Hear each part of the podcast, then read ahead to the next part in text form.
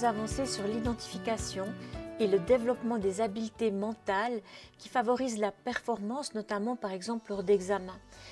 Motivation, capacité à faire face aux situations difficiles, stratégie cognitive ou émotionnelle, euh, quelques-uns des nombreux aspects psychologiques qui peuvent avoir un impact positif ou négatif sur la performance, qu'elle soit physique ou intellectuelle. Mais alors comment aider les personnes qui souffrent d'émotions négatives parasites à développer les bonnes habitudes, les bonnes stratégies? Pour en parler, Sylvain Renou, chargé d'enseignement à la Haute École d'ingénierie du canton de Vaud en Suisse. Bienvenue dans cet épisode.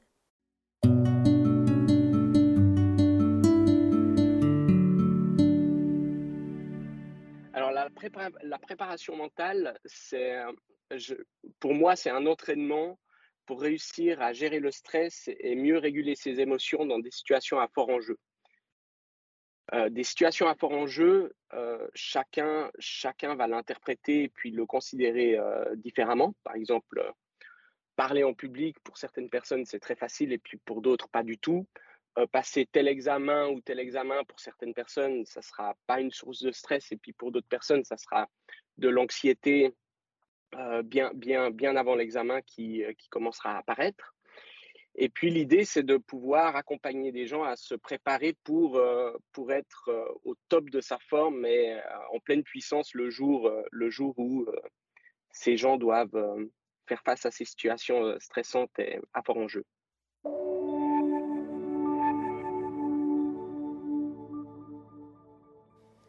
Si on se place dans le contexte de l'enseignement supérieur et que l'on pense aux acteurs et aux actrices, hein, aux enseignantes, aux enseignants, aux étudiantes, aux étudiants, comment est-ce que vous voyez l'application de ces principes de préparation mentale? La mise en pratique, pour moi, elle est apparue euh, dans les cours que je donne. C'est-à-dire, je donne euh, des workshops de prise de parole en public, mais je donne aussi des cours sur euh, la négociation, sur les mécanismes d'influence, et puis, tous ces thèmes-là qui sont de l'ordre des soft skills, s'il n'y a pas une stratégie autour de la régulation des émotions, c'est très dur d'appliquer les techniques. Et hum, j'outille maintenant les, étudiants et les étudiantes qui sont dans mes cours pour comprendre leur mode de fonctionnement et de réaction à un stimuli externe, un stress, qui soit euh, endogène ou, ou, exogène d'ailleurs, hein, que ce soit un monologue interne ou bien que ce soit des sources euh, extérieures qui viennent euh, stresser la personne, pour réussir à se préparer et, être apte à avoir un autre comportement face à ces situations. Et puis généralement, c'est aller rechercher des comportements qui sont plus constructifs et qui permettent à la personne d'atteindre ses objectifs. Donc ça, dans, l'enseignement des, euh, en, négociation, dans la prise de parole en public, dès que le stress commence à apparaître, c'est intéressant d'essayer d'analyser pourquoi est-ce qu'il est apparu, d'où ça vient, euh, parce que des fois, il y a des indications qui sont corporelles, des sensations physiques, des fois c'est une montée d'émotion, des fois c'est une pensée qui va venir euh, parasiter, parasiter ben, ses capacités cognitives, et puis des fois, c'est un, comportement euh, très abrupt euh, qui, qui, va découler euh, derrière ben, de, pensées, d'émotions et puis de, ce que j'ai déjà mentionné ici. Donc l'idée, c'est de leur donner des outils pour savoir comment s'entraîner et comment rentrer dans une introspection pour réussir à, à être plus en capacité à faire face à des situations nouvelles.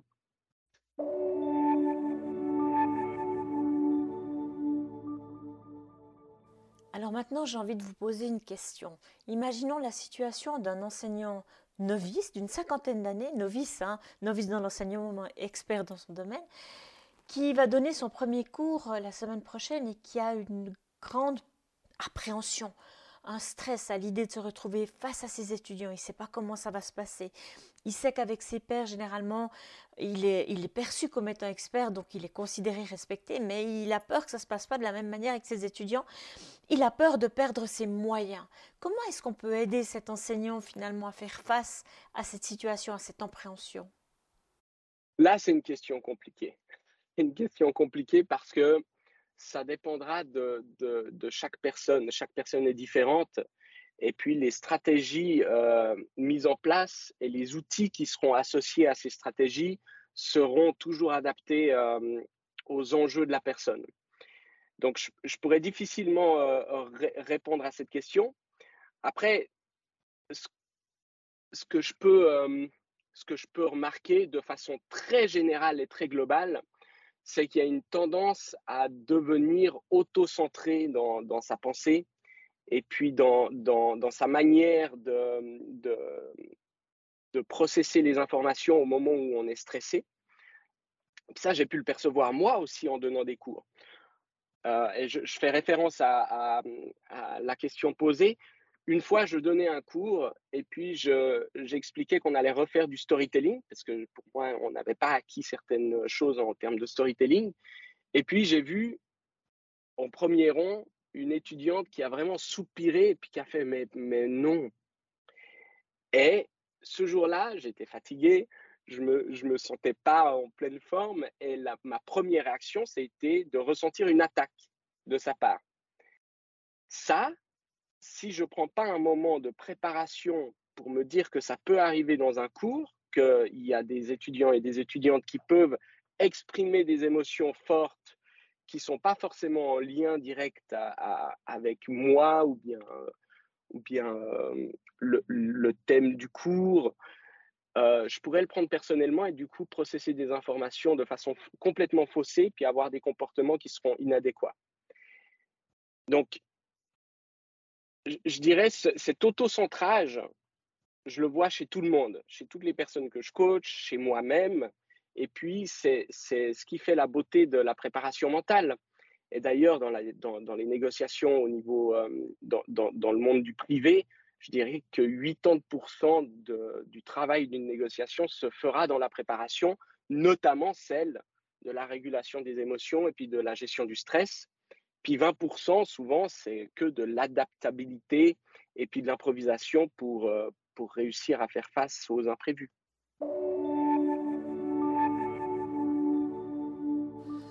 ne pas se laisser submerger par son émotion, essayer de se préparer finalement à vivre une situation qui peut qui pourrait nous déstabiliser autrement pour euh, prendre un peu de distance, ça paraît plus simple à dire qu'à faire.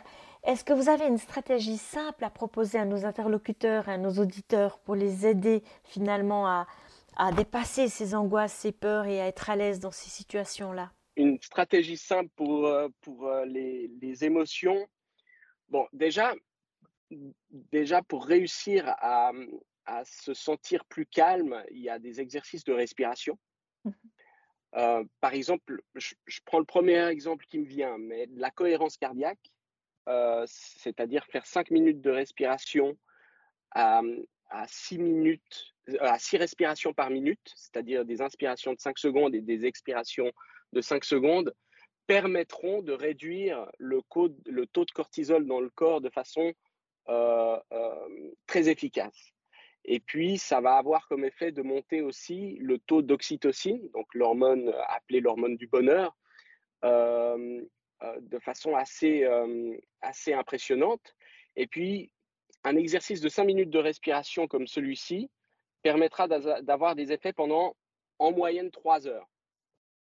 Donc ça, c'est déjà des, des, exercices que je trouve intéressants pour réussir à avoir euh, un impact au niveau hormonal dans son corps qui peuvent permettre de, de, rester déjà un petit peu plus calme. Après, je dirais qu'un autre exercice qui est très intéressant, puis d'ailleurs j'ai été en contact avec des préparateurs mentaux euh, en France qui, ont un très bon niveau, qui accompagnent des, des sportifs de très haut niveau, qui, eux, euh, s'intéressent à la concentration et à la reconcentration. Puis là, c'est des exercices qui sont, euh, qui sont en lien avec la méditation. C'est-à-dire, un, exercice qui est tout simple, c'est l'exercice, je l'appelle la narine. C'est de s'asseoir ou de se tenir debout, puis de respirer du nez en se concentrant juste sur l'air d'une narine. L'air qui rentre et l'air qui sort pendant deux minutes deux minutes par jour. Et ça, alors quand on parle de méditation, souvent il y a des gens qui lâchent, qui disent non, mais c'est pas pour moi la méditation. Et moi, j'aime bien appeler ça le crossfit mental. Fait, on va pas faire de la méditation, on va faire du crossfit mental. C'est comme si on allait soulever des poids et puis renforcer la capacité de se concentrer, de se reconcentrer. C'est comme un muscle. Hein. Et puis le fait de, faire ces exercices tous les jours, ben, ça, peut permettre de, réussir à, gagner en, attention et puis en, concentration au moment où euh, on est euh, challengé.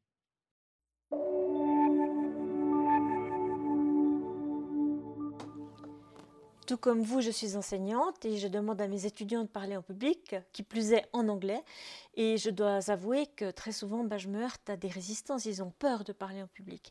Alors, depuis quelques années, je leur demande de faire trois respirations profondes avant de, se lancer, avant de se jeter à l'eau. Et je me rends compte combien il est difficile de convaincre les étudiants à le faire. Et je me demandais si vous aviez, alors vous avez cette euh, magnifique image de crossfit mental, mais comment comment convaincre les étudiants ou, quiconque d'ailleurs d'adhérer à la démarche, de, prendre le temps de se centrer sur soi, de respirer profondément avant de parler en public par exemple. Est-ce que vous avez quelques stratégies ici aussi à nous proposer? Alors, ce que je conseille, et c'est ce que j'aime bien dans la, préparation mentale, j'aime bien le mot préparation. Parce que si, si euh, l'exercice est proposé juste avant euh, un événement challengeant, ça va être dur d'être dans, dans, une mindset d'exploration. Euh, ça serait intéressant d'essayer déjà des exercices de respiration dès, dès le deuxième cours, peut-être mmh. cinq cours avant un examen, pour que les personnes en face, en, en face de vous aient une meilleure disponibilité pour, pour essayer, essayer des choses. Ça, c'est la première chose. Après, la respiration, on part tout de suite dans des outils.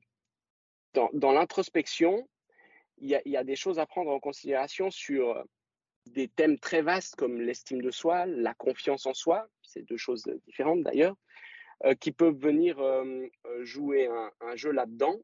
Pour moi, c'est des, des, choses qui sont parallèles, c'est-à-dire il faut commencer à rentrer en introspection pour comprendre quelles sont nos carences en, confiance en soi, par exemple. Et puis en parallèle, tester des outils comme la respiration qui peuvent venir euh, aider à, être plus détendu le, moment de la performance.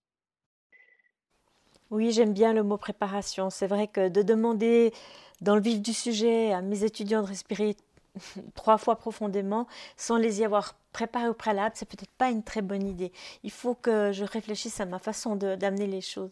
Merci pour ce conseil. Mais justement, en parlant conseil, si vous ne deviez n'en donner qu'un à nos auditrices à nos auditeurs pour les aider à surmonter ces stress, ces peurs, que ce soit face à la prise de parole en public ou aux examens par exemple, ce serait lequel? Ça serait de se dire, ça serait de se dire, alors, dans un examen, dans une présentation en public à l'école, les gens, les gens qui écoutent vont se rappeler de comment ils se sont ressentis. Donc, il faut juste se rappeler qu'on doit rendre que, les étudiants et les étudiantes doivent se mettre au service des gens pour, pour que ce soit le meilleur moment possible pour les personnes qui écoutent.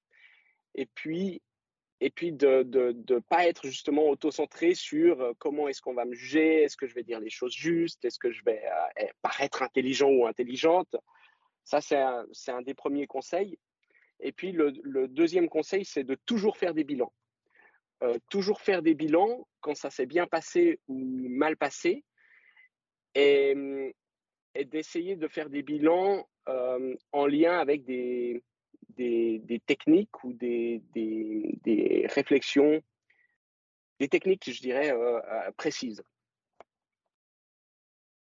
je me rends compte que c'est un peu vague ce que je viens de dire là euh, à, la fin, mais parce que ce domaine est assez vague, la préparation mentale, et puis de nouveau, il est, il est très différent d'une personne à l'autre par rapport aux enjeux qui, qui remontent. Donc, c'est un peu dur de standardiser des conseils.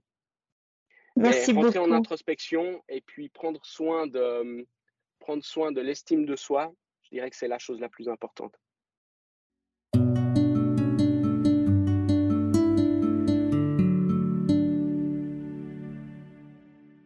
Voilà, c'est terminé pour aujourd'hui. Un grand merci d'avoir écouté cet épisode. J'espère que le format vous a plu.